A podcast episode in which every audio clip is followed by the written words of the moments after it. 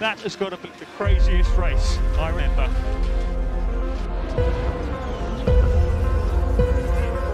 It's lights out and away we go. Yes, it's pole position.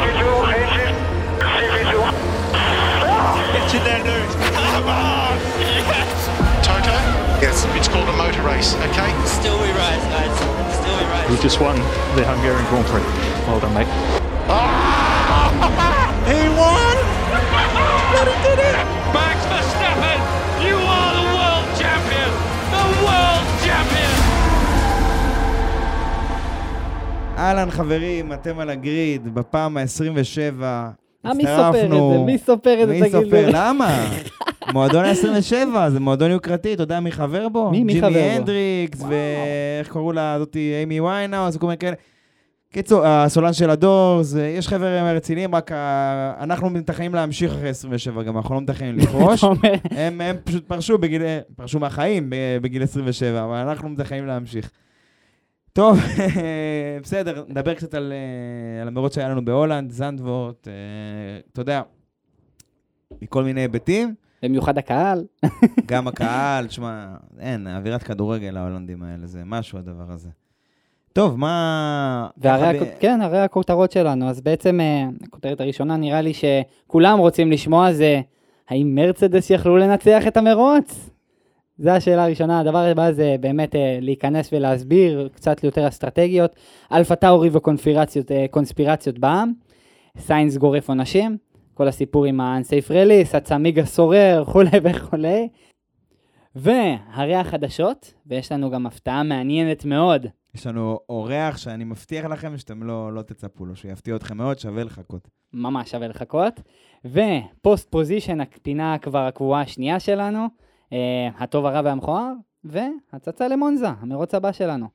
בדיוק, אז בוא, בוא נתחיל, ניגש ישר ולעניין, בוא נדבר על המרוץ, בפנים, לא צריך לחכות, לא כלום. תשמע, אתה יודע מה? רגע לפני המרוץ. דירוג מעניין בשבת באופן יחסי, מרצדס יצאו יחסית מאוכזבים, להגיד לך שהפול פוזישן, פול פוזישן עמד על הפרק בשבילם, לא בטוח, אבל יחסית למה שהיה, אה רגע, שכחתי, בחלק האחרון של הדירוג פרז עשה איזושהי תאונה, וזה מנע מראסל ולואיס, מראסל ומהמילטון, לעשות בעצם את הניסיון השני של ההקפה שלהם, כן. ההקפה השנייה שלהם, ו... מרצדס היו, לא רוצה להגיד לפול פוזישן, אבל היו בדרך לנגיד שורה שנייה כזה. כן, לא, לא לגמור שישי ורביעי. רביעי ושישי, כן.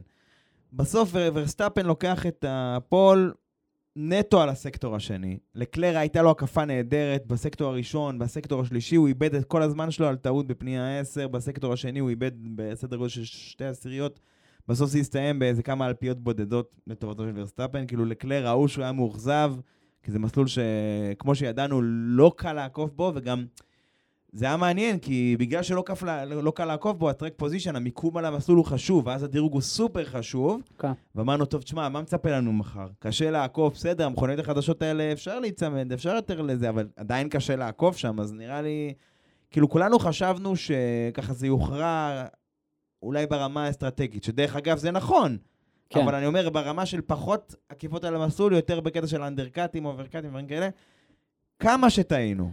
כמה שטעינו? לא, באמת, כי המרוץ טוב. המרוץ, אני חושב שמבחינת התקיפות, יותר ממה שציפינו. כן. אבל נראה מבחינת אסטרטגיות, הרבה יותר ממה שציפינו. כן, כן, כן. גם איך שהמרוץ התחיל, עד איזה הקפה עשרים עשרים ומשהו, זה רק מאיזשהו אזור מסוים, כאילו נגיד, אתה יודע מה, בוא, בוא שנייה, אולי נתחיל ונגיע לזה, אבל רק מאיזשהו חלק מסוים, המרוץ פשוט התחיל, פתאום נפתח מחדש, כן, כי, כן. כי בסוף...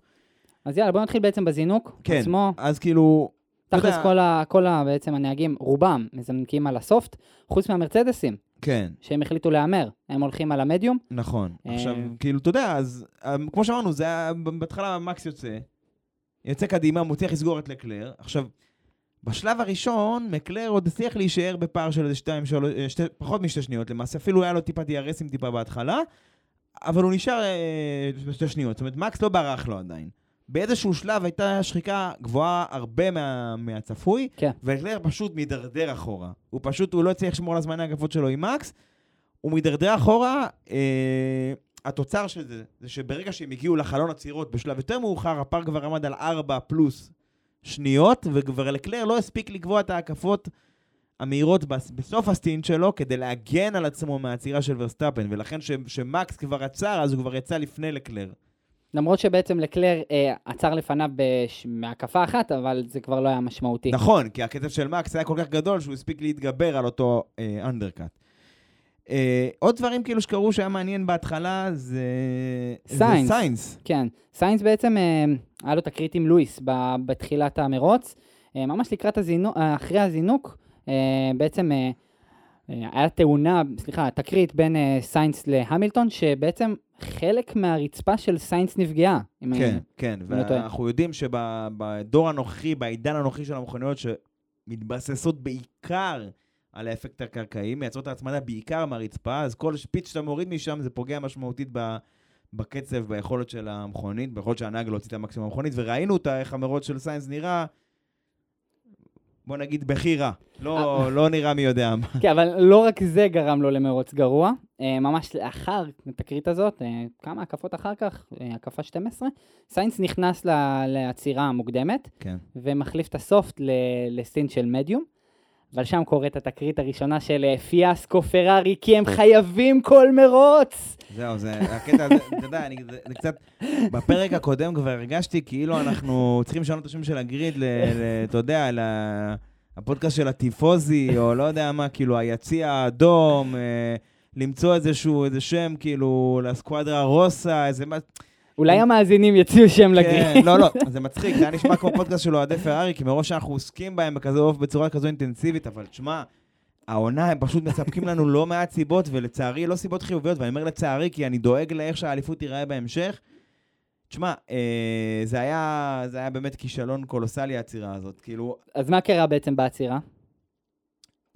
בעצם הם לא היו מוכנים עם כל ארבעת הגלגלים, הגלגל הרביעי לא היה מוכן. עכשיו, המכונאים שמחליפים את הזה, בדרך כלל יש את האקדח הזה, את האקדח הפניאומטי הזה, שאיתו הם מחליפים את הגלגלים, אוקיי? מחליפים את הצמיגים, זה בדרך כלל אום כזה אחד, וזה פותח אותו ומשחרר אותו בבת אחת, בפעם אחת. כן. לא בניגוד לרכב הפרטי שלכם, שצריך ארבעה, חמישה גוז'ונים וזה. בקיצור, בקיצורם של דברים, המכונאי לא היה מוכן עם הגלגל הרביעי, והאקדח, כבשגרה, מונח שם על הרצפה לצד, לצד המכונית, פרז עצר במקביל איתו, פרז עוצר רדבול כמיטב המסורת, עוצרים בטיק-טק, יוצא ודורס את הווילגן הזה, דורס את האקדח. עכשיו, לא רק שהם לא היו מוכנים עם הגלגל, זאת אומרת, היו צריכים להביא, גם כנראה שנגרם איזשהו סוג של נזק, היו צריכים להביא את האקדח החלופי, שיש לו כל הקבוצה. קיצור, מהצירה של שתיים וחצי, שלוש, תתת שניות, שתים עשרה וחצי, שתים עשרה ארבע, לא זוכר בדיוק, אל תפוסתי על העשירית. כן. בוא נגיד, שרפו את העצירה של סיינס. אם היה לו איזשהו יתרון בזה שהוא עצר מוקדם לפני כולם, הוא איבד אותו באותו רגע. זה אומר שהוא יוצא לתנועה, יוצא במיקום יחסית אחורי, צריך עכשיו להתחיל לשקם את כל הסיפור הזה, ו- וזה עם נזק ברצפה. שגם ככה פרארי היה להם קשה, עם נזק ברצפה. אז בעצם הוא יוצא כבר באמצע המידפילד, אזור המקום התשיעי שמיני, ומשם כבר הוא לא יכול לעשות כלום. לא, יכול, אבל בוא נגיד, עשו לו עבודה הרבה יותר קשה. כן. גם כל מי שלפניו יצטרך לעצור, הוא בינתיים צריך לתת פוש רציני שהיה לו קשה לתת. ובעצם מכאן אני מחזיר אותך לתחילת הגריד, יש לנו את המרצדסים שיצאו קדימה, מקום שישי ורביעי, ולקלר ומקס כבר עוצרים. אז מה קורה? בעצם הם עולים בגריד קדימה, ומצליחים להביא גם תוצאות ממש טובות עם הסטינס שלהם. עכשיו, דיברנו בהתחלה שהזינוק שלהם הם פתחו עם, ה, עם, ה, עם המדיום, כן. ולפי מה שאתה נתת לי את הנתונים לפני הפרק, אמרת לי שהם היו מהירים ברמה כזאת שהם כמעט השיבו את מקס ברמת uh, הפייס שהייתה לא, להם. לא, נכון, נכון, אבל בשלב יותר מאוחר של המרוץ. בחלק הזה, בסטינט הראשון שלהם, כמו שאמרת, מקס ו... ושארל עצרו, כן. הם הציגו קצב לא רע שוב, גם ככה קשה להם, זה בעיה ידועה עונה שקשה להם להביא את הצמיגים לא, לאופטימום, לא, בעצם הצו הטוב ביותר שלהם, כן. קשה להם לחמם את הצמיגים, זה המשמעות של זה, ולקח להם זמן עד שהמדיום נפתח נגיד ככה. בשלב הזה הם כבר קבעו הקפות יחסית תחרותיות, אבל לא בקצב של מקס, כאילו מקס יוצא מהפיט והוא הרבה יותר מהיר מהם, אבל... יש פה, יש פה נקודה, יש פה עניין, סבבה? בגלל שמרצדס עוד לא עצרו שוב, הם, אלה הם על המדיום, וכל מי שהיה על הסוף נאלץ לעצור ויוצא אה, אחריהם. כן. בגלל שהם אה, על המדיום וקובעים קצב יחסית טוב, וקשה גם ככה לעקוב בזנדוורט, יש לנו פה נקודה שהיא נקודה יחסית קריטית, אוקיי? לואיס מלפנים, מקס בעצם רודף, גם אם בקצב הרבה יותר מהיר, אבל הוא רודף אחריו. עכשיו, המצב הוא כזה, לואיס על המדיום, מקס עצר גם למדיום, כן. לטב זיכרוני. מקס, בקצב שהוא עושה, ובזה יצטרך כאן לעצור פעם נוספת, כי המדיום לא ישרדו עכשיו ארבעים הקפות, אוקיי? לצורך הדוגמה. לואיס לא חייב לעצור. ללואיס היה את האופציה, הוא יכול להישאר מל, מלפנים, לקבוע הקפות די טובות, או לפחות מספיק טובות, לעצור לארד ולסיים את המרוץ על הארד על אותו סט. בעצם לפי השפה המקצועית, פית one stopper. one stopper, בדיוק יפה. עכשיו, אה, בקיצור, איכשהו, אה, איכשהו, נו, מקס מגיע לרסל, עוקף אותו, לואיס היה סדר גודל של שלוש ארבע שניות מלפנים, וכמו שאמרנו, זה החלק הקריטי הזה. העניין הזה של ה... שכמה הוא יכול להישאר מלפנים, והוא יכול לעצור לוואן סטופר וכל הדברים האלה. מה קרה? בסוף מרצדס כמובן עצרו להרד, שזה הנקודה הכי מעניינת פה. עכשיו, אולי בקטע הזה נחזור טיפה אחורה, לתחילת המרוץ, כי מי שלקח את ההרד מוקדם מאוד, אולי אחרי עשר שתים עשרה הקפות זה אלונסו. מיסטר אלפלן. מיסטר אלפלן היקר והנהג הצעיר. הוא, הוא לקח את ההרד כבר, ב, אני לא זוכר, שתים עשרה או משהו כזה, בצירה הראשונה שלו מסופט להרד, וזה נתן לקבוצות איזה עשר חמש עשרה הקפות של נתונים, לראות שההרד, דרך אגב, בניגוד מוחלט לכל מה שראינו בשניים שלושה מרוצים האחרונים, שההרד הוא יופי של צמיג למרוץ, שהוא נותן אחלה ביצועים, ואלונסו כאילו העף שם במסלול איתו. ולכן זה היה מעניין, ואני חושב שבזכות המידע הזה מרצדס, ובזכות מה שהם עשו ב-שישים, מן הסתם עוצרים להרד עם שני הנהגים שלהם, ופה זה, פה המרוץ נפתח. דיברנו על זה שהמרוץ באיזשהו שלב, אתה יודע, איך אומרים, הוא היה נראה כזה פתאום, אה, כאילו הוא הולך לא, לאיזשהו עבדון מסוים, זאת אומרת, אה, למי שאוהב את ורסטאפן, אז זה משמח אותו, כי ורסטאפן הולך לברוח אל, אל עבר האופק, ולא יהיה מי שיאתגר אותו. זה ככה זה היה נראה, לפחות. או ככה זה היה בעונות האחרונות. לא, נכון, אבל עד, עד לרגע, בעיניי, עד לרגע שמרצדס עצרו להרד, ככה זה היה נראה. כאילו מרצדס היו, נגיד, יותר מהירים מפרארי, מספיק מהירים כדי למצוא את דרכם לפודיום, כי פרס איפשהו מאחורה עם כל מיני תקריון ובלגנים, אבל לא בהכרח מספיק כדי, בטח לא מספיק כדי להם הניצחון. כן. עד, עד החלק הקריטי הזה, שהם יוצרים להרד. הם יוצרים להרד. ומה קורה בעצם שהם על להרד? מבחינת, אם שוב ננסה להסביר את הרעיון, מקס בערך עשרים פלוס שניות מלפנים, משהו כזה. כי בעצם הוא כבר עצר, והם עצרו, לוקח זמן בפית אזור ה-עשרים ואחת שניות, משהו כזה. כן, בזנדוורט כן, וזה אחד, דרך אגב, אחד הפיט ווינדוז הכי קצרים שיש בשנה, שזה יפה. בדרך כלל סדר גודל של עשרים ושמונה שלושים, ברור. עכשיו, מה שקורה כאן, פה המרוץ נפתח. למה המרוץ נפתח פה? כי מקס הוא עשרים שניות, אבל הוא כאמור צריך לעצור פעם נוספת. לואיס וראסל, לואיס וג'ורג' יותר נכון, התחילו לשרוף את המסלול, פשוט התחילו לקבוע קפה מהירה אחרי הקפה מהירה, זאת אומרת, הקפה מהירה ביותר, סגולה, כן? לא, לא פרסונל בסט, לא סקטורים ירוקים, סקטורים סגולים. אתה יודע, אם היינו מקליטים את הפודקאסט הזה לפני שנה, זה לא היה נשמע לאף אחד מוזר. נכון. בכל זאת, מרצדס מהירים, הכל טוב ויפה, אבל לאור מה שראינו השנה עם מרצדס, הם היו in the zone, אחי, היו תחרותיים מאה אחוז. קבעו הקפות מהירות, הקפות מהירות אחרי הקפות מהירות, וזה היה כאילו פשוט, אתה יודע, אמרו לנו, תשמע, יש פה סיכוי אמיתי למרצדס לנצח. שני הנהגים שלהם יטוסו קדימה, מקס יצטרך לעצור, ברגע שהוא יעצור, הוא, הוא בשלב כזה או אחר, הוא יצטרך, הוא יגיע שוב מאחורי ראסל ו- והמילטון, והוא יצטרך לעקוף את שניהם שוב על המסלול. כן. עד שכל זה יקרה, בקצב של לואיס ו- ו- וג'ורג' נהגו, והם היו יותר מהירים ממקס, צריך להגיד את זה, עקבתי אחרי זמן הקפות, הם היו הרבה יותר מהירים ממנו. גם אם ההארד שלהם ייחלש ו- וכל מיני כאלה דברים, לקראת סוף המרוץ, הם יכולים לפתוח מספיק פער ותכלס לנצח. באותו רגע מבחינת רדבול, אני חושב שהם ראו את זה, וואלה, מרצדס הולכים לנצח פה. כי מרצדס, עם כל הכבוד, זה לא פרארי. זה, זה, אתה יודע, הם, שיש הזדמנות, זה כמו רדבול, הם יודעים לצאת את הזדמנות. אבל אז אנחנו מגיעים לאירוע המכונן, הראשון של המרוץ הזה. והוא... אז בעצם מה שהיה זה יוקי קונספירציות. כן. מה שקורה, יוקי מקבל איזושהי הודעה מהצוות, וגם מרגיש שהרכב לא, לא עובד כסדרה. אז הוא, הוא עוצר ב, באזור ה, אחד מה, מהפניות, ובודק מה, מה הסיפור, הוא מתחיל להוציא את החגורה שלו, ואז הצוות אומר לו, אין שום בעיה ברכב, אפשר להמשיך ל, להתחרות. כן, הוא, הוא, אתה מתאומר, מבחינתו הוא כבר חשב שהסיפור גמור. עכשיו, בזמן הזה אנחנו באיזושהי הוודאות. בסוף יש רכב פיזית על פנייה, שבעצם מהווה איזשהו סיכון לכל הנהגים, אז אנחנו לא יודעים, יהיה סייפטי קאר, לא יהיה, מה הולך?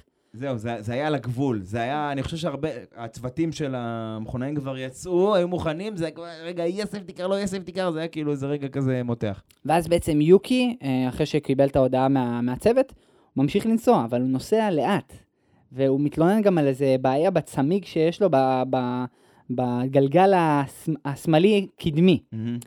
הוא מגיע לפית, ובפיט, בגלל שהוא היה צריך לעשות את ה... להוריד את החגורה, הוא, הוא אה, הוריד את ההידוק שלה, שההידוק שלה הוא מאוד מסיבי, כדי כן. לשמור אותו ב, כן. בתוך הכלוב הזה, ברכב. Mm-hmm.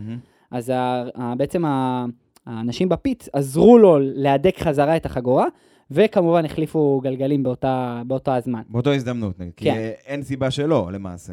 אפילו שבאותו רגע, אתה יודע, הוא פחות או יורד הקפה, או משהו כזה שכולם עוקפים אותו בהקפה אחת, אבל... אם אכן הוא שחרר את, ה... את החגורות, אז כן. זו הזדמנות טובה גם להדק אותן. עכשיו, לפי מה שאלפה טאורי אומרים, ההחלפה של הצמיגים בפית הייתה צריכה לסגור את כל הפלסטר של הבעיה, כי הם אומרים שהצמיג עצמו היה לוסי יחסית. המשוכה. המשוכה יחסית. אוקיי, סבבה. יוקי יוצא מהפית, ועוד פעם מתלונן שהרכב שלו לא הוא בסדר. הוא גם זחל עוד פעם, עם כל הכבוד. הוא ראיתו יוצא מהפית, הוא, הוא זחל תוך שנייה, כאילו זה לא היה, אתה יודע, איזשהו, מהר מאוד המצלמה עברה עליו, ראו אותו שוב זוחל. ומה שקרה בעצם, הוא עוצר כבר עוד פעם על המסלול, הפעם הוא באמת יוצא מהרכב, ובעצם אנחנו מקבלים את ה-וי אס סי ש... של הראשונה למרוץ הזה. כן, ועכשיו, בעיקרון, אני מניח שאלפה טאורי יצטרכו לחקור, או לפרסם, או לא לפרסם מה זה, אני יודע שזה בעיה בדיפרנציאל שלו, לפי מה שהם טענו. שמה זה אומר דיפרנציאל? דיפרנציאל זה מה שאחראי להעביר את הכוח מהמנוע לגלגלים, לחלק אותו גם בהתאם. כאילו, נגיד שעושים סיבוב, אז נגיד גלגל אחד לא עושה את אותו מסלול שהגלגל, נגיד שאנחנו עושים איזושהי פנייה, הגלגל הפנימי לא עושה את אותו רדיוס שהגלגל החיצוני עושה, אז צריך לפצות בהתאם כדי ש... כדי לסגור את הרדיוס בצורה יותר טובה. זה היה כאילו ככה, התקלת אותי ככה על קצה המזלג. אבל מה שחשוב כאן, זה למה קראת לזה קונספירציות, מה הקונספירציה פה בעצם, מה כל הסיפור כאן, מה... כי כמו שאתה מסביר לי את זה עכשיו, אני מקשיב, אני מבין, בסדר, חשבנו שהוא יעצור, חשבנו כן וירטואל סייפטיקר, לא וירטואל סייפטיקר, מה אבל כל כך, מה כל הסיפור הגדול כאן, מה הסיפור? אז בעצם אני מחבר את הסיפור שדיברת לפני שנייה, של המילטון רסל על מקס, שמקס בעצם מתחיל לצמצם, ובעצם uh, קובע הקפות מאוד טובות, אבל הוא צריך להחליף עוד פעם צמיגים. ואז בעצם הקונספירציות אומרות, אלפה טאורי היא בעצם קבוצת בת של רדבול. ואז מה שעולה בראש, שבעצם רדבול נתנו איזו הוראה, אולי לאלפה טאורי, בעצם ל- לעשות את כל הפיאסקו הזה מול, מול יוקי, כדי שיהיה אפשרות uh, להחליף את הצמיגים, ובעצם להתחרות באופן פייר פייט מול מרצדס. כן, so, זה, זה נכון, לגמרי זה, אבל אני, בשבילי, זה היה כאילו עוד איזה נקודה בנוסף לזה, כי הרי, הרי אם הצמיג אכן משוחרר, אז הוא חייב לעצור, הוא לא רשות, כדאי אולי, הוא חייב לעצור בצד הדרך, ומראה כאילו, מה שאנשים חשבו, שגם ה, במהלך השידור השדרנים הבריטים אמרו שזה נשמע להם מסריח, זה הקטע הזה שכאילו, מה, שחררנו מכונית למסלול עם צמיג משוחרר, עשינו עבירה בטיחותית, אנחנו עשויים להיענש, יוקי, בוא, בוא כאן שנייה. אה, מה זה? החגורה שלך השתחררה? בוא, בוא דקה, בוא נסדר את זה, נשחק את הקילוח, מסדרים לך את החגורה, נעדק אותך עוד פעם, שלא יחשבו שאנחנו בטעות שחררנו אותך למסלול בלי, בלי, אתה יודע, בלי להדק את כל ארבעת הגלגלים כמו שצריך. זה כאילו הקטע שאני תפס אנשים, והדבר שהכי הרג אותם, שכאילו באמת, כל ה, כל ה, לא רוצה להגיד מה, עלה הצף, זה הקטע הזה שראו את מי שאחראית על האסטרטגיה ברדבול מחייכת בקטע הזה, שאמרו, אה, הנה, יודע, זה התוכן הזה. עכשיו, תשמע, אני גם הייתי מחייך אם הייתי בעמדה שלה, כי כמו שאמרנו, זה היה נראה שמרצז בדרך לנצח את זה, ופתאום תוראה, משהו הכוכבים מסתדרים, או לא יודע מה, זה כאילו, היא הבינה את המשמעות של הדברים. כמו שאמרת ואמרת יפה, וזה יוצא את הווירטואל, זה גם בטיחות וירטואלית, זה אומר, המרוץ לא, כמו שאנחנו תמיד מסבירים, המרוץ לא נעצר, זה כן עוצר את המרוץ, אבל המכוניות לא סוג... זה לא מצמצם את הפערים בין המכוניות, פשוט כל מכונית צריכה לשמור על דלטה, על פער בין המכונית לשכנה שלה, פשוט להישאר בפער מסוים, אז זה מקפיא את קצב המרוץ, כי אף אחד לא לעקוף ו... ודברים כאלה, אבל זה לא מצמצם ולא סוגר את הפערים בין המכוניות, זה, זה ההבדל. כן, ו- וכמובן, המכוניות נוס... נוסעות במהירות הרבה יותר נמוכות, כן. כדי לשמור על הבטיחות. שלושים עד ארבעים אחוז מזמני ההקפה, זה מה שקובע את ערכה של אותו הדלטה, זה מה שעוזר לאכוף את זה. כאילו כל כמה, כל כמה מטרים פשוט מודדים את הזמני ההקפה, ואז יודעים אם הוא מעל הדלטה או פחות, וצריך לתקן בהתאם. זה הפאנץ'. עכשיו, למה זה רגע כזה מכונן? שעה חפרנו לכם על כל הצונות דה, לא צונות דה, בעיות בגב, בעיות בראש, לא חשוב. למה זה רגע מכונן? למה הדבר הזה שינה את המרוץ? אני רוצה להבין. אז בעצם מה שקורה, כמו שאמרת, מרצדסים נכנסים לדאבל סטאקינג. אה, לא אמרתי את זה, אבל אתה אמרת את זה עכשיו, שזה טוב שאתה עובר את זה. טוב, פשוט תסיים את זה ונגיד למה זה כל כך מפתיע. מרצדס מחליפים, עושים דאבל סטאק למדיום, ואנחנו יודעים שהמדיום פחות עובד טוב לעומת ההארד, ובעצם בזמן הזה, מקס גם נכנס להחלפת צמיגים, ועובר להארד, שהוא צמיג יותר טוב לפי מה שאנחנו רואים, הרבה יותר טוב מהמדיום. נכון, אבל גם כי אני לא חושב שהיו, שנשארו למרוץ מספיק הקפות כדי שהוא ייכנס לסוף בלי שזה יפגע בו. זאת אומרת, אז, והוא ראה שההארד עובד טוב, אז אמר, טוב, בוא נלך להארד. אבל שנייה, בוא נעשה שנייה להבין למה זה כל כך משנה, שדרך אגב, הצירה מעולה של מרצדס, הם עשו את זה כאילו טקסטבוק, כאילו, כן. אחד אחרי השני, סימלס בטירוף, ולגמרי, לא... בלי הפרעות, בלי כלום, אבל למה זה כל כך משנה? מה, מי שמאזין לנו ולא מבין את הרעיון עכשיו, מה, כל כך, מה נתקנו על הדבר הזה? כי הסברנו את זה שוב, רסל ולואיס על ההארד, בסדר, הם היו מהירים על ההארד הזה, אוקיי? הם היו מעולים על ההארד הזה, אבל אם היית נשאר עם, ה... עם ההארד הזה עד הסוף, אז נכון, אז ורסטאפן היה באיזשהו שלב מגיע עם צמיגים יותר טריים, גם בייחוד שהם לא עצרו מיד עם ה-וי אס, עצרו קצת בהמשך, אז מאבדים טיפה זמן, אבל עדיין יכלו להגן מפניו, לפחות לתת זה, אבל דרך אגב, זה לא הפעם הראשונה, הפעם הראשונה היא כאילו מאוד מאוד משמעותית, הפעם השנייה, שאנחנו עוד שנייה וחצי נגיע אליה, היא הרבה יותר צורמת בעניין של מרצדס. כן. קיצור, אמרת ובצדק, מקס עוצר להארד, לואיס יכול וצריך היה להישאר בחוץ, הרגע הסברנו למה, אבל כמו שאמרת, הם עצרו בדאבל סטאקינג, כאילו אחד אחרי השני, כן. בשביל לנסות להשיג את מקס, נקרא לזה על המסלול, הם יוצאים אחריו, יש להם מה, חמש עשרה עשרים שניות, משהו כזה פער ממנו, אין להם מה להפסיד. עכשיו, לגמרי. תשמע, מי שראה את זה במקביל, אמר לי, מי שאמר לי בשיחות סגורות, מה, מה הם עושים, מה, למה נראה להם, למה הם לא נשארים בחוץ, למה זה, אנשים שחכמים אמרו את זה גם באותו רגע. אני אומר, שמעתי איזה משפט מעניין, ואני איתו עם המשפט הזה, ובצדק.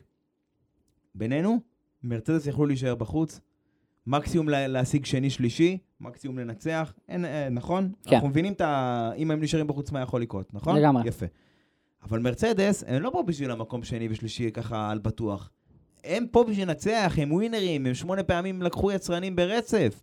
הם לא פה בשביל זה, הם יודעים שיש להם אופציה לנצח פה, והאופציה הזו לא תחזור בהקדם כנראה, כן? בטח לא במונזה, אם היא תחזור במונזה, צריך לקרות הרבה דברים. על הנייר פחות, כי לא כל כך מתאים למכונית שלהם.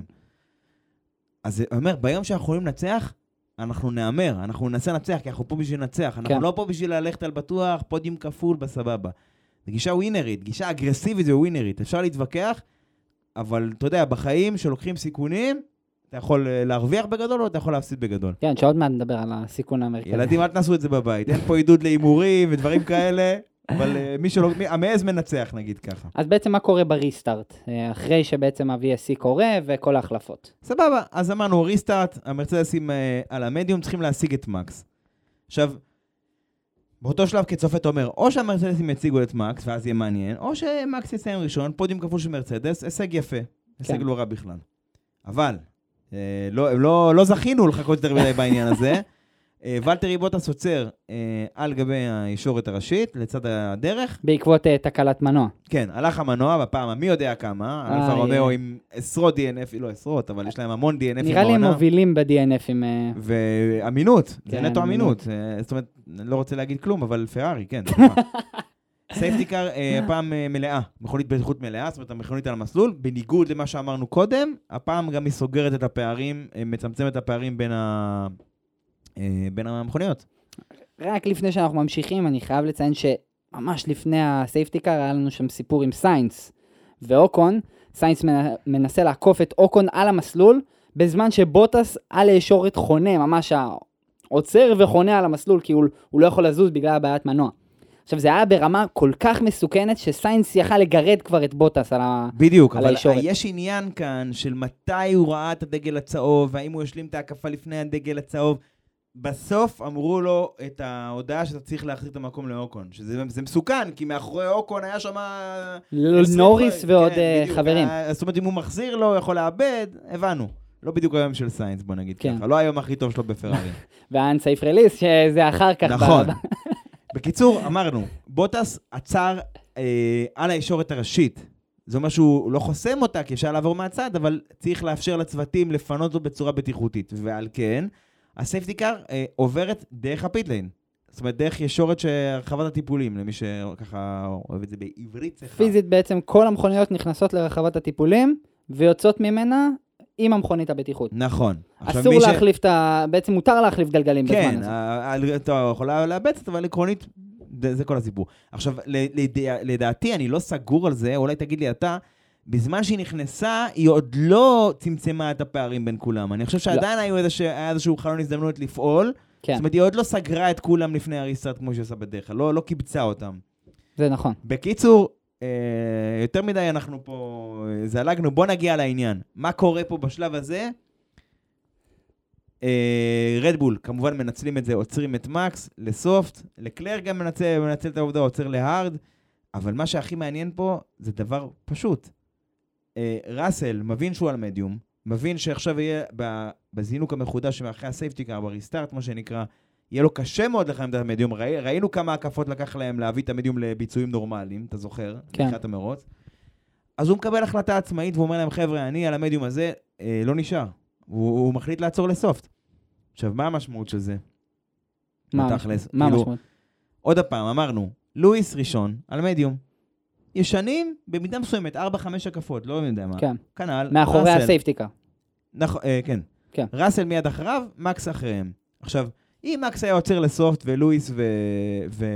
וג'ורג' היו נשארים על מדיום, אז נכון, היה להם קשה, הריסטארט היה להם קשוח, היו מתקשים לחמם, אבל לפחות ראסל היה איזשהו חומה, באפר בין, בין לואיס לבין מקס, ומאפשר ללואיס לנסות ולנצח במרוץ הזה, בסיכוי הכי טוב שהיה לו השנה בערך, אוקיי? כן. אבל העובדה הזו ש, שראסל מחליט דעת עצמו לעצור, כי הוא אומר, אני את עצמי מדיום האלה לא אצליח חמם, אני אנסה לסופט, היא פשוט השאירה את לואיס פגיע, וראינו את זה שבריסטת מקס תוך שנייה עקף אותו, זה אפילו לא היה מאמץ, כאילו, זה לא היה משחק. אפילו זה היה, אתה יודע... אנחנו החזיר את חלקנו בפוסט-טראומה לעבודה ב-עשרים ואחת, עכשיו אני אומר פוסט-טראומה, בגלל כי מי שזוכר מה היה לנו בקבוצה, אחר כך זה היה, אתה יודע, אפוקליפס, באמת אפוקליפס.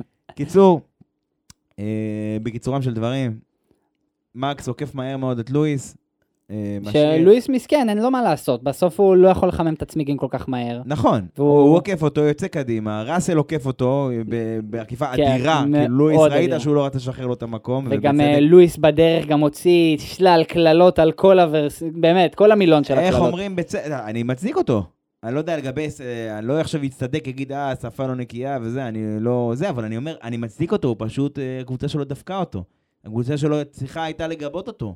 כי אם כמו שאמרנו, יש לכם הזדמנות נדירה לנצח שאנחנו לא יודעים מתי תחזור. כן. אז אולי זה הזמן למקסם תוצאות ולא להקשיב עכשיו לזה. עכשיו, סבבה, ראסל אומר ובצדק, הוא מעדיף את הסופט, אבל איפה המשחק הקבוצתי שלכם? אני חושב שהם הקריבו את לואיס בקטע הזה, ולא לא במובן של נהג מספר שתיים וכאלה כמו שעושים לפרץ, אבל... חי אסטרטגיה. כן. ואני מניח שהתדריך אחר כך במרצדס זה לא היה המקום הכי נעים בעולם להיות בו. אז בעצם מה שקורה, אז גם ראסל עוקף אותו, גם מקס עוקף אותו, ואחר כך גם לקלר עוקף אותו. לא הוסיף חטא על פשע, כן. זה, זה היה כאילו כן. והמילטון בעצם מאבד את האפשרות להיות בפודיום. נכון. כתוצאה מכך. איי איי איי. איי איי איי.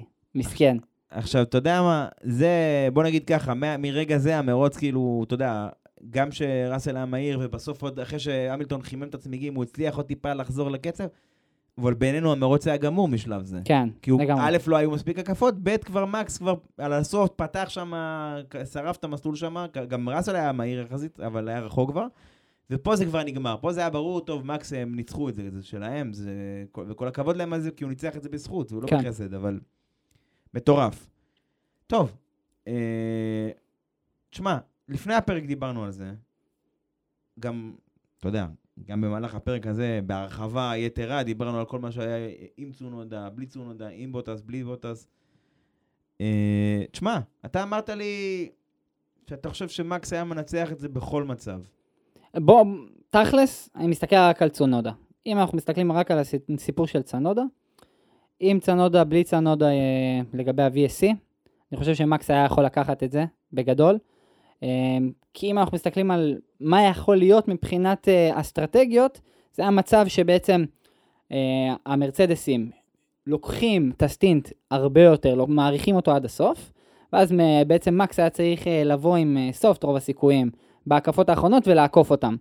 עכשיו אנחנו מכירים את ה... מה... מהצד שלי ומהניסיון כזה, לא כזה גדול של פורמולה אחת, אבל אני מכיר שבסוף מקס, שזה מתחבר לו, זה מתחבר לו בטירוף, וזה לא משנה איזה רכב מולו, הוא יכול לקרוא אותם, ו... ופשוט זה, זה, זה מה שאני רואה, בעצם מקס עוקף אותם על המסלול בהקפות האחרונות, ושם נגמר כל הסיפור של מרצדס, כי בסוף אין מה לעשות, הסטינט של, ה... של התרכובת הקשה, לא חושב שיכול להמשיך כל כך הרבה עד הסוף ולשמור על קצב טוב מספיק, כדי שמקס יכול, כביכול, לא להצליח לעקוף אותם. הבנתי. כאילו, אתה אומר, עם הארדים הישנים, הוא היה עוקף אותם בכל, בכל מצב. כן, למרות שאם אנחנו מסתכלים על זה, זנדוורד זה לא מקום הכי קל לעקוף, אז יכול להיות שהיה לו קצת יותר קשה מול ראסל, מול, מול המילטון, וראינו שראסל, שהמילטון מגן חזק מול ראסל, אבל עדיין הייתי רואה את מקס לוקח את זה בכל סיטואציה עם צונודה. אני טוען שמרצדס היום נצחים את זה. פשוט כי הם היו יותר מהירים ממקס, ואז הם יכולים לפתוח עליו מספיק פער, אז נכון, על הסוף הוא היה יוצא, ויכול להיות שהיה משתווה לקצב שלהם. אבל גם אם הוא משתווה, וגם אם הוא מהיר בהם בשלוש עשיריות, כבר יש את ה-עשרים שלושים שניות, וכמה הקפות כבר נשארו? הוא היה צריך לסגור עליהם בפער הרבה יותר גדול ממה שיש הקפות שנותרו למרוץ. כן. אז זה אני טוען שהוא לא היה, אבל זה עדיין מעניין לחשוב על זה. הייתי גם שואל את המאזינים, אתם יכולים לכתוב לנו אחר כך בפייסבוק, מה אתם חושבים? אם uh, בעצם מקס היה מצליח לעקוף אותם, לא היה מצליח, איך זה היה נראה אחרת? יותר מזה, האם אתם הייתם, כ- כחיים על הסטטיקה במרצדס, האם אתם הייתם משאירים את לואיס וג'ורג' בחוץ, או שעדיין הייתם עוצרים אותם? וואי, או, וואי, או, וואי. מה, או הנה, השאלה נוספת, האם הייתם מאפשרים לג'ורג' לעצור לסוף, או משחקים את המשחק הקבוצתי ומשאירים אותו כדי שיעזור ללואיס? מה שנקרא... אני... שלחו לנו תשובות, יש תיבת תלונות, מייל, מה שצריך, תגובות בפוסט. אני מת לראות את התגובות האלו, מעניין אותי. אני, אני גם מצפה להם. אז טוב, מרצדס הפרק הזה, דיברנו עליהם די הרבה, וכן צריך להגיד שהם היו מאוכזבים, אמרנו את זה בתחילת הפרק גם, שהם היו מאוכזבים מהדירוג שלהם, מקום רביעי ושישי, וזה גם פעם שנייה, תשמע, בוא נגיד את זה ככה, המכונית שלהם העונה, דיברנו עליה בתחילת העונה, בהקשר של הקופצנות, בהקשר של הזה, הם פיתחו אותה לא רע בכלל, הם הגיעו למצב שבמסלולים של הצמדה גבוהה, קרי, הונגאורינג, זנדוורט, הם היו מעולים, אבל עדיין המכונית הזו יש הרבה יותר גרר, הרבה יותר התנהלות עם האוויר, לעומת היריבות שלה. ואנחנו רואים את זה בצורה די בולטת, כאילו, עם די אר אס, מקס היה מהיר בסדר גודל של עשר קמ"ש מג'ורג' ומלואיס, זה המון. זה, זה כאילו, טיל זה בליסטי. של, כן, זה, אז אני אומר... יש לה המכונית זו המון גרר, היא מייצרת המון התנגדות עם האוויר. ולכן, במקום כמו מונזה, אפרופו המרוץ הבא, שאולי בהמשך נגע בו, היא לא צפויה להצטיין. לעומת זאת, אחרי מונזה מגיעה סינגפור. אחרי שנתיים שלא היינו שם, אני מקווה שזה עדיין יקרה, אבל בסינגפור מרצדס יכולה פתאום לחזור שוב. כן. אז כאילו יכול להיות שההזדמנות הזאת תחזור, אבל הכוונה היא, גם פה וגם בהונגריה, בהונגריה זה היה במקרה של לואיס, שהיה לו בעיה די אר אס והוא לא זינק גבוה בגלל זה, פה זה היה בגלל פרז, שהם לא, לא היה להם את הניסיון השני. בשני המקרים, אם הם היו מזנקים מהמקום השני או שלישי, לא משנה, בשני המקרים, גם בהונגריה וגם בהולנד, אני חושב שהמרוץ היה נראה אחרת. לא, לחלוטין. זה לחלוטין. לא משנה אם המדיום, אם במקרה של זנדוורט היה לוקח להם זמן לחמם את המדיום וכן הלאה וכן הלאה וכן הלאה. זה לא משנה, אתה מתחיל מעמדה הרבה יותר גבוהה. היית יכול, המרוץ היה נראה אחרת. אבל עדיין אני שמח שהוא קרה כמו שהוא קרה, שהוא ככה נפתח כמו שזה, כי לא ציפינו לזה. נכון. וזה היה כיף כצופים לראות את זה, שפתאום, אתה יודע, אומר, טוב, מקס ירוח לאופק, לקלר לא, לא בכיוון בכלל לא זה, ופתאום אתה אומר, וואלה, מרצדס חזרו לתמונה, זה היה מעניין. אז אתה יודע, אני מקווה שפרארי יוכלו להיות בתמונה במונזה. טוב, והרי החדשות. קצת, פעם התחלנו איזו מסורת כזה חמודה, בפרקים הקובעים טיפה לדבר איתך מהנושאים הכי חמים בסבב, זה מכניס אתכם לעניינים, זה כיף. לקראת עונת המלפפונים שלנו. משהו כזה, כן. אז שנייה אחרי המרוץ, זה פשוט נבלע בין הידיעות, גם העליתי על זה פוסט, היה עניין שקריס מדלנד, שהוא אחד העיתונאים המוכרים והידועים והאמינים בסבב, אלמוט מרקו מרדבול אמר לו שהעניין עם הרטה, הכל חוץ מסגור פחות או יותר, וזה עניין שה-אף איי איי צריכים לתת אישור מיוחד. קולטון הרטה זה נהג אמריקאי, מוכשר, מהאינדיקר, הוא עכשיו קצת עם מקלרן. רדבול מאוד רוצים אותו לאלפה טאורי, מאוד רוצים אותו, העניין הוא שאין לו מספיק ניקוד ברישיון שלו. יש עניין של רישיון על סופר לייסנס, אתה צריך לצבור ארבעים נקודות במשך שלוש שנים, את הנקודות האלה אתה צובר אם אתה מנצח בליגות נמוכות, פורמולה שתיים, שלוש. אבל אנחנו מדברים כאן רק על דגש על פורמולה אחת, ארבעים נקודות. נכון, כדי להתחרות בפורמולה אחת, זה מה שהרישיון נותן לך. עכשיו הוא עוד לא השיג את הנקודות האלה, והוא לא צפוי להשיג אותם השנה, אז לכן ה-אף איי צריכת לו אישור מיוחד. משהו של פורס מז'ור, כוח עליון, או אישור מיוחד גורף, שלאפשר לו זה. עכשיו, הבעיה היא שבגלל, הם עשו את הדבר הזה, את הסופר לייסנס הזה, למה? כדי למנוע מנהגים משלמים, שעם כישרון, לא רוצה להגיד בלי כישרון, אבל עם כישרון, עם פחות כישרון להיכנס לסבב. אתה יודע שיתפסו מקומות, נהגים שהם גרועים או פחות טובים, שיתפסו מקומות שנהגים שהם טובים. כן. אז כאילו, לתת לטובים להצטיין ולהצטרף, זה הרעיון. עכשיו, במשפט, אם ה-אף איי מאשר לו את זה, אז זה יוצר תקדים. מבחינה משפטית, וזה יכול להיות שאנשים ירצו לשנות את החוקים של הסופר לייסנס, כי מלא מנהלי קבוצות התבטאו נגד זה, כי אמרו, טוב, יש לנו חוקים, ישבנו, דיברנו, קבענו אותם, בוא נלך לפי החוקים, אין סיבה עכשיו להקל על מישהו מה, כי הוא נהג תותח, אז סבבה, מחר אני אביא את הנהג שלי, בוא תכניסו אותו גם, כאילו מה מונע, אז למה, למה אחרו שלנו את הרף הזה, אתה מבין? כן. מנגד, אנשים אומרים, לא, תשמע, הוא נהג טוב, הוא אמריקאי, שזה, אתה יודע, לבעלים ליברטמידיה יש לזה משקל אדיר, וזה חשוב. קיצור, נראה מה יהיה, בכל מקרה אנחנו מדברים פה כמובן על המקום השני באלפה טאורי, אם וכאשר זה ייסגר, מי שצפוי באופן כמו פאזל להשלים את זה פה, זה, זה במקומו של גזלי, וגזלי צפוי לעבור לאלפין. תשמע, אם בעצם פותחים את החוקים, זה יכול להיות מצב שכזה, סבסטיאן אוג'ייר מגיע לפורמולה אחת? לא, לא, הוא מבוגר, לא. בוא נגיד, יש אנשים, הוא, הוא נהג אולטרה מוכשר, אבל בעולמות של, ה, של הרלי, בעולמות השטח, נגיד ככה, אבל הוא לא, לא נראה לי, לא, לא. בכל זאת, הוא יצטרך להביא הרבה כסף איתו. זה, יש חבר'ה צעירים מוכשרים ש...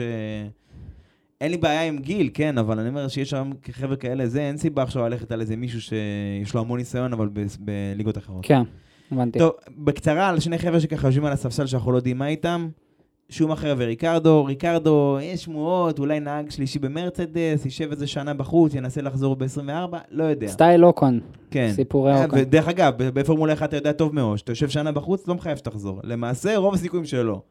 הרבה אנשים יצאו ולא חזרו. למרות שלאחרונה... חזר, עם, עם קצת מזל, כן, למרות אבל... שלאחרונה גם, אלבון, יש לנו סיפור, מגנוסון, נכון, סיפור, אבל, הרבה. אבל בנייה של הזדמנות בחיים. נפתחה הזדמנות בוויליאמס, תמיד הייתה נפתחת, לא מחייב, יכול שהיו לוקחים את ניק דבריז, כי אלבון היה נהג של רדבול, אני מזכיר לך, הוא עדיין, עודנו נהג של רדבול עכשיו, אבל ההיגיון אומר שמרצדס אז, אז באותה עת ישפיעו עם נהג משלהם דבריז וכאלה חבר'ה. שמע, שתי נקודות אחרונות לסיום, מצלמות קצת, אני יודע, זה נשמע משעמם, אבל היה שני דברים שמאוד אהבתי, בדירוג הראו את המצלמה של סיינס מהכנף הקדמית טיפה מעליה, מהאזור של המגלצ'ה הזו, יש טיפה מעלה המקמות הזה, וזה היה נהדר לראות את זה במסלול כמו זנדוורט, למה? יש שם את כל הפניות המוטות בזווית, המון הבדלי גובה, המון זה, וזה המחיש את זה, גם וואו. א' זה המחיש את המהירות, כי זה כל כך קרוב לכביש, למסלול, ב' זה המחיש את ההטעיות האלה, זה היה תענוג לראות את זה. ממש, ממש. אבל, ויש כאן אבל, קודם כל, הלוואי שנראה את זה יותר, אבל יש פה מצלמה חדשה, גרפיקה חדשה, שהעיפה אותי. היה איזו גרפיקה שהם הראו אתה מרחק בזמן אמת, גם במטרים וגם בעשיריות שנייה בזמנים, ואז אתה רואה, את כאילו, אתה פתאום מקבל לזה, אה, זה כולה חמישים מטר, זה כולה זה, כאילו אתה מקבל לזה אמת מידה, וזה גם, זה מעניין, כי אתה רואה מרחק נסגר, ואתה מקבל לזה אינדיקציה, האם הוא באמת מצליח להשיג אותו, או שהוא עוד הקפה סתם נתקע מאחורי ה-די אר אס, זה היה פשוט פצצה. כל הגרפיקות המיוחדות האלה שהם, לצערנו, הם תמיד ניסיוניות כאלה, מנסים אותם, מרוץ פה, מרוץ שם, היה לנו רחפן בברצלונה, אם אתה זוכר, וכל מיני דברים, כאילו, אני מקווה שזה יישאר, שזה כאן כדי להישאר הדברים האלה, כי זה מוסיף המון לנו כצופים. ואם כבר קראנו לדברי החדשות, אז זה הזמן שנעבור להפתעה מיוחדת, ששמענו לכם לפרק הזה. הפתעה שנראה לי, לא, כולכם נראה לי הולכים ליהנות ממנה, נראה לי. כן, זה אורח שאני מאמין ש, ש, שרובכם כולכם מכירים אותו. אז בואו נשמע. טוב, אז uh, ככה איתנו את דמות שאני מניח שרובכם ככולכם מכירים אותה ב, גם ב, בעניין הטלוויזיוני, ודאי בעניין המוטורי, מכל מיני בחינות. אני חושב שלא צריך להגיד, להציג אותו, אבל אנחנו ניתן לו לדבר ונראה מי מכם מזה. אז uh, ערב טוב לאורח המיוחד שלנו. ערב טוב, כאן דני קושמרו, שלום, אהלן. אז כן, אז דני, באמת ככה רצינו ש... קודם כל, אני שמח על הזכות שאתה ככה מצטרף אלינו לגריד באופן מאוד מאוד ספונטני, ונגיד תודה למי שבזכותו זה קרה, למרות שהיא מעדיפה להישאר מאחורי הקלעים. אז עזוב, עזוב, תשאיר אותה סודית, היא אוהבת סודית. סבבה, אין בעיה. אז מה שכן, הייתי שמח שככה לשמוע מהצד שלך, איפה פורמולה אחת, איפה זה פוגש אותך, מה החוויות שלך מהדברים האלה, כמה אתה מכיר, כמה אתה בקיא בזה, אם אתה עוקב. עוקב, אני לא מהמכורים, בואו נעשה את זה כבר גילוי נאות, אני יותר איש של MotoGP, שאני חושב שזו תחרות, בוא נגיד, מעניינת לא פחות, עם שני גלגלים פחות, אבל פורמולה אחת זה באמת משהו ש... מהילדות, עוד מכירת הלוטוס השחורות, על הג'ון פלייר ספיישל והפרארי עם הפרסומת של מלבורו וכדומה, אבל זה, זה חלום, שיצא לי גם לראות אותו ולתרום אותו מקרוב, הייתי בכמה מרוצים, אחד מרוץ הרחובות בבקו, באזרבייג'אן, וכשחנוך ניסני, שהוא למעשה הישראלי הראשון שהכי התקרב למרוצים האלו, היה נהג מבחן, עשיתי עליו כתבה לפני משהו כמו חמש עשרה שנה, לפני שהבן שלו כמובן הצטרף לעניין הזה, רוי, וזכיתי לחוות, אז הם עשו מכונית של פורמולה אחת, דאבל סיטר לעיתונאים וכדומה, לפי-אר, וזכיתי לקבל סיבוב בוולה לונגה באיטליה במסלול, כשאני במושב האחורי, חוויה לא פשוטה להיות, להרגיש את העוצמות ואת הכוח של המכונית הזאת. כשאתה במושב האחורי, אז הראש שלך נדפק קדימה בברקסים, והגוף מתעוות לגמרי בג'י, בעיכול. עוד איזה יום יומיים אחר כך, בקושי היו לי עוד בחילות. ואני חושב שגם אני, פחות או יותר הישראלי הראשון שיצא לו לחוות נהיגה בפורמולה E. יפה, אז רגע, הזמינו אותך, מיטה, מי הוזמנת לשם בעצם? מי הזמין אותך? הגג הזמין אותך? המנכ"ל? אני כבר לא זוכר, זה התגלגל. בסוף, אתה יודע, זה קשר על קשר על קשר, והגעתי באמת לפני שנה, שנתיים, אולי זו הייתה העונה הראשונה או השנייה של הפורמולה E, ואתה יודע, אומרים לי, תשמע, זאת מכונית אחת, מסלול מרוצים, אל תהרוס אותה, יש לך שתיים, שלוש הקפות, אז מאוד מאוד מלחיץ לנסוע במכונית כזאת, עם התאוצה המטורפת שלה, וזהו, אני מנסה לעקוב אחרי ספורט מוטורי, מנסה להיות ולחוות ספורט מוטורי, חזרתי לפני כמה שעות מהמסלול מוטור סיטי בבאר שבע, ומה שקורה עם הפורמולה אחת בשנים האחרונות, זה פשוט בלתי נתפס כמעט, משהו שהיה כל כך... נישתי, גברי, הפך לספורט שכל כך הרבה מתעניינים בו, הרבה כמובן בגלל הסדרה בנטפליקס, שאני שומע על כל מיני אה, ילדות אה, שמתעניינות בזה, וזה מה שמראה איך בזכות לספר סיפור טוב, לצלם את זה טוב, אפשר גם למכור את מה שבארץ פעם היה ליחידי סגולה. לגמרי, אני אגיד לך, אנחנו רואים את זה ברמה האישית ב... בקבוצת פייסבוק שלנו, בשלוש שנים האחרונות, הגענו מ-מאה וחמישים איש ל-אחד עשר אלף אנשים, וכמו שאמרת, גם, גם גברים, גם נשים, וזה כאילו גם צעירים, מבוגרים, זה לא פוסח על אף אחד, והענף הזה פשוט כאילו התפוצץ בשנתיים שלוש האחרונות, ו... כן, כן, זה, זה נפלא, זה באמת נפלא, ואני אומר שבסוף בסוף להיות במסלול, ולראות מרוץ כזה מקרוב, זאת חוויה כל כך חזקה, עם הסאונד, אגב, שלצערי, הורידו אותו בגלל ירוקים וכדומה, כן, אבל כן. להרגיש את המכוניות האלה, לראות כמה מהר הן נוסעות, הן נוסעות על המסלול, עד שאתה לא שם, אתה לא מצליח להבין את העוצמות ואת הכוח של הדבר, של המכונה המשוגעת הזאת, וגם כשיצא לי לחוות, שהייתי שם בפיץ, ופגשתי אנשים, והבאה כמובן החבר שלי עם חנוך ניסני, אתה רואה כמה הם, ואנשים לא מסכים מבינים את זה, ספורטאי על, פשוט ספורטאי על מבחינת הכושר הגופני שלהם, מבחינת היכולת שלהם לנוע במהירויות הבלתי נתפסות האלו, כאילו אני חוויתי איזה פעם פעמיים שלוש מאות כמה, שיצא לי להרגיש את המהירות המשוגעת הזאת, אבל הייתי כל כולי מרוכז בהגה, ואלו נוסעים ב-שלוש מאות וחמישים ויותר, והם עוד צריכים להתרכז בעקיפה, בעיכול, זה, זה טייסי קרב, זה, זה לא אנשים רגילים. לגמרי. תגיד, מבחינת הפורמולה E, מה שהספקת ככה לנהוג, מה שהספקת... נסעת בסטוסיטר של הפורמולה אחת, ואחר כך בפורמולה E בנפרד, אז מה שמעניין אותי, ברור לי, אני יודע איזה כוחות פועלים בזמן נהיגה, וברור לי שהצוואר כואב איזה שבוע אחרי זה, אבל השאלה היא, פורמולה היא כחוויה, איך, אתה יודע, התאוצה, ברור לי שהיא מיידית בגלל שזה חשמלי, אבל השאלה איך זה היה בשבילך כאילו כחוויה, איך אתה, איך אתה משווה בין הדברים, איך זה היה כאילו, גם בנפרד. לינוק מכונית כזאת, כש, כשיש לך שתי הקפות או משהו כזה, ואתה באמת מפחד לא לרסק את המכונית, שכמובן אין לה את כל בקרות הבטיחות במכונית נורמלית, שאנחנו מגיעים מהגביש הציבורי, זה מלחיץ, אני בטח לא מציתי חצי, אם לא פחות, מהיכולת של מכונית כזאת.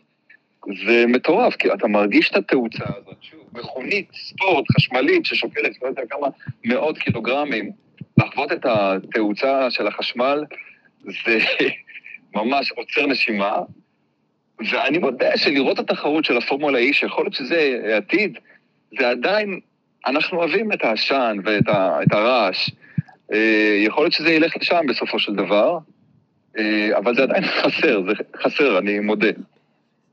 כן, תראה, עוד פעם, אני כל זמן, אני איתך בקטע הזה, כל זמן שזה עדיין מנוע בעירה פנימית, דברים כאלה, היום זה היברידי, אבל זה עדיין מנוע בעירה פנימית, אז אני חושב שגם העשן, הריחות, הקולות, זה משהו שאי אפשר להחליף, כי בפורמולה E זה קצת נשמע כמו כזה מכונית על שלט כזה, על סטרואידים כאלה. יש את זה גם באופנועים, כמובן, את המוטו E. כן, שזה באמת מדהים.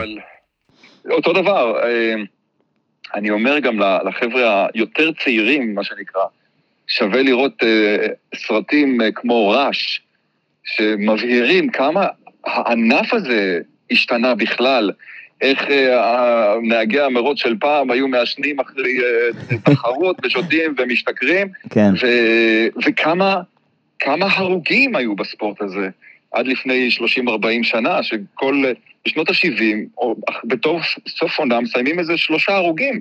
היום זה דבר ממש אירוע נדיר, ו- ואני שמח שזה השתנה, הרי זה השפיע על הבטיחות של המכוניות שכולנו נוהגים. אולי האירוע הכי אקטואלי, אני לא יודע, אם יצא לך לראות בשנתיים האחרונות, היה, שהיה הכי קרוב לזה, זה שאחד הנהגים, רומן גרוז'ן, עלה באש במסגרת המרוץ בבחריין. ברור, ברור. אז זה גם הגיע ככה לתודעה הציבורית. פליקס לקחו את הקטע הזה, ובאומנות של עריכה, באמת, גאונית, עשו את הקטע הזה למאסטרפיס של איזה חמש דקות, שאתה עומד בלי נשימה ורואה את הקטע הזה, וכמובן את הקטע שבגללו הוסיפו את הקשת בטיחות הזו. את האילו, כן. תאונה קשה, כן. כן, כן. תשמע, דני, נראה לי ש... קודם כל, נראה לי שנעצור כאן, ואני... בוא ננצל את ה... תרשה לי לנצל את הבמה ולהזמין אותך שתבוא פעם להתארח אצלנו על מלא, אולי פעם נסכם את העונה, אולי סתם נעשה על חוויות מוטוריות, אתה יודע, מה שיסתדר בכל זאת, אבל... תן לי גם להמליץ, באמת לכל אחד שיכול לעשות לעצמו, לנסוע, לראות מרוץ כזה, את הפסטיבל הענק הזה, המוטורי, של עשרות אלפי אנשים שבאים לראות את המכוניות האלו בתחרות באירופה, ואם כבר אני גם כן, אז אני ממש מיסיונר, של ללכת למסלול מרוצים, לחוות, לא חייבים פורמולה אחת, ולחוות נהיגה על מסלול מרוצים, שהיא גם כיף גדול, וגם עושה אותך נהג יותר טוב ויותר בטוח. כן, אני מצטרף להמלצה שלך, ואני רק אגיד שלגבי ההמלצה הראשונה, אז אני הולך לממש אותה בקרוב, אז אני גם אשלח את תמונות אחר כך. אה, תעשה חיים, תעשה חיים, זה כיף גדול, ותארגן שיכניס אותך לפיץ כמובן. זה כבר, אני צריך קצת יותר קשרים בשביל זה, אבל כן. אולי נדבר איתך, אולי יש לך איזה משהו. נראה, אולי אתה מכיר את ניסני שם וזה. טוב, דני, תודה רבה על הזכות גדולה שאתה משתתף אצלנו בפודקאסט, תודה רבה ש... תנו בגז וזהירות, ביי ביי. יאללה, ביי. וואי, וואי, וואי, וואי, אוריאל, שימה. תשמע, אני עד עכשיו לא מאמין לזה. אין לי מילים, אין לי מילים, איזה כיף. אני מקווה, אני מקווה שבהמשך אולי תהיה לנו הזדמנות לעשות את זה בצורה קצת יותר מסודרת איתו, אני מקווה, דני, אם אתה שומע את זה, אתה דבר איתי. אבל לגמרי זה היה מבחינתי אפשרות לטעום חוויה מעיניים של בן אדם רגיל, שהיה גם בפורמולה אחת ומתעסק הרבה בתקשורת, והוא גם מקדם את הענף המוטורי דרך הכתבות שלו, מלווה הרבה פעמים את הפורמולה סטודנט, וכמו שאמר פורמולה E, וחנוך ניסני בשעתו, ברור. קיצור, זכות גדולה בשבילנו הגריד, ככה פודקאסט קטן, עצמאי, לארח אדם בסדר גודל כזה, ממש. זהו, נקווה שעוד הרבה כאלה. יאללה, עוברים לפינות הקבועות. לפינות שלנו. פוז פוזישן. תומר רום, תודה על הפעם נוספת. הנה, אנחנו מזכירים אותך עוד הפעם. תודה על השם האדיר הזה. או ג'י של זה, של הגריד. כן, אנחנו צריכים לדאוג לו, אבל הוא גר בארצות הברית נראה לי, אז ייקח זמן. תומר, דבר, דבר איתנו, מה אתה רוצה? נסדר אותך. אולי נעשה לו איתו לייב בזה, באוסטין. כן, בארבע לפנות בוקר או משהו כזה. יאללה, לייב באוסטין. תומר, אם אתה זה, תחשוב על לנסוע לאוסטין גם בשנה. שנה שעברה הוא היה. שנה שעברה הוא היה באוסטין, כן, אז נראה אם הוא מסתדר לו. טוב, פוסט פוזישן, הפוסטים שלכם, הפוסטים שאנחנו הכי אהבנו. טוב, נתחיל ב... במקום הרביעי? נתחיל ב... אה, פעם יש גם רביעי. עשית גם ללואיס, לכבוד לואיס זה גם מקום רביעי. אז מקום רביעי, פוסט חביב של אלון חביב. וואו! איזה משחק מילים גרוע. לא עשיתי את זה כרגע. קיצור, אלון חביב העלה לנו תמונות וסרטונים וחוויות. הוא היה בזנדבורט, היה בשטח, קצת שיתף אותנו בחוויה האדירה הזאת. הראה לנו את האורנג' ארמי מקרוב. וואו, זה היה כמו טירונות של האורנג' ארמי. אז תודה, אלון. זהו, במקום השלישי יש לנו את שביט כוכב, שהביא לנו באמת פוסט, שהוא עושה שביט, לשביט אחרי שהוא ראה, או שקוראים לו כוכב שביט, לא יודע, זה אחלה שם יש לך שביט.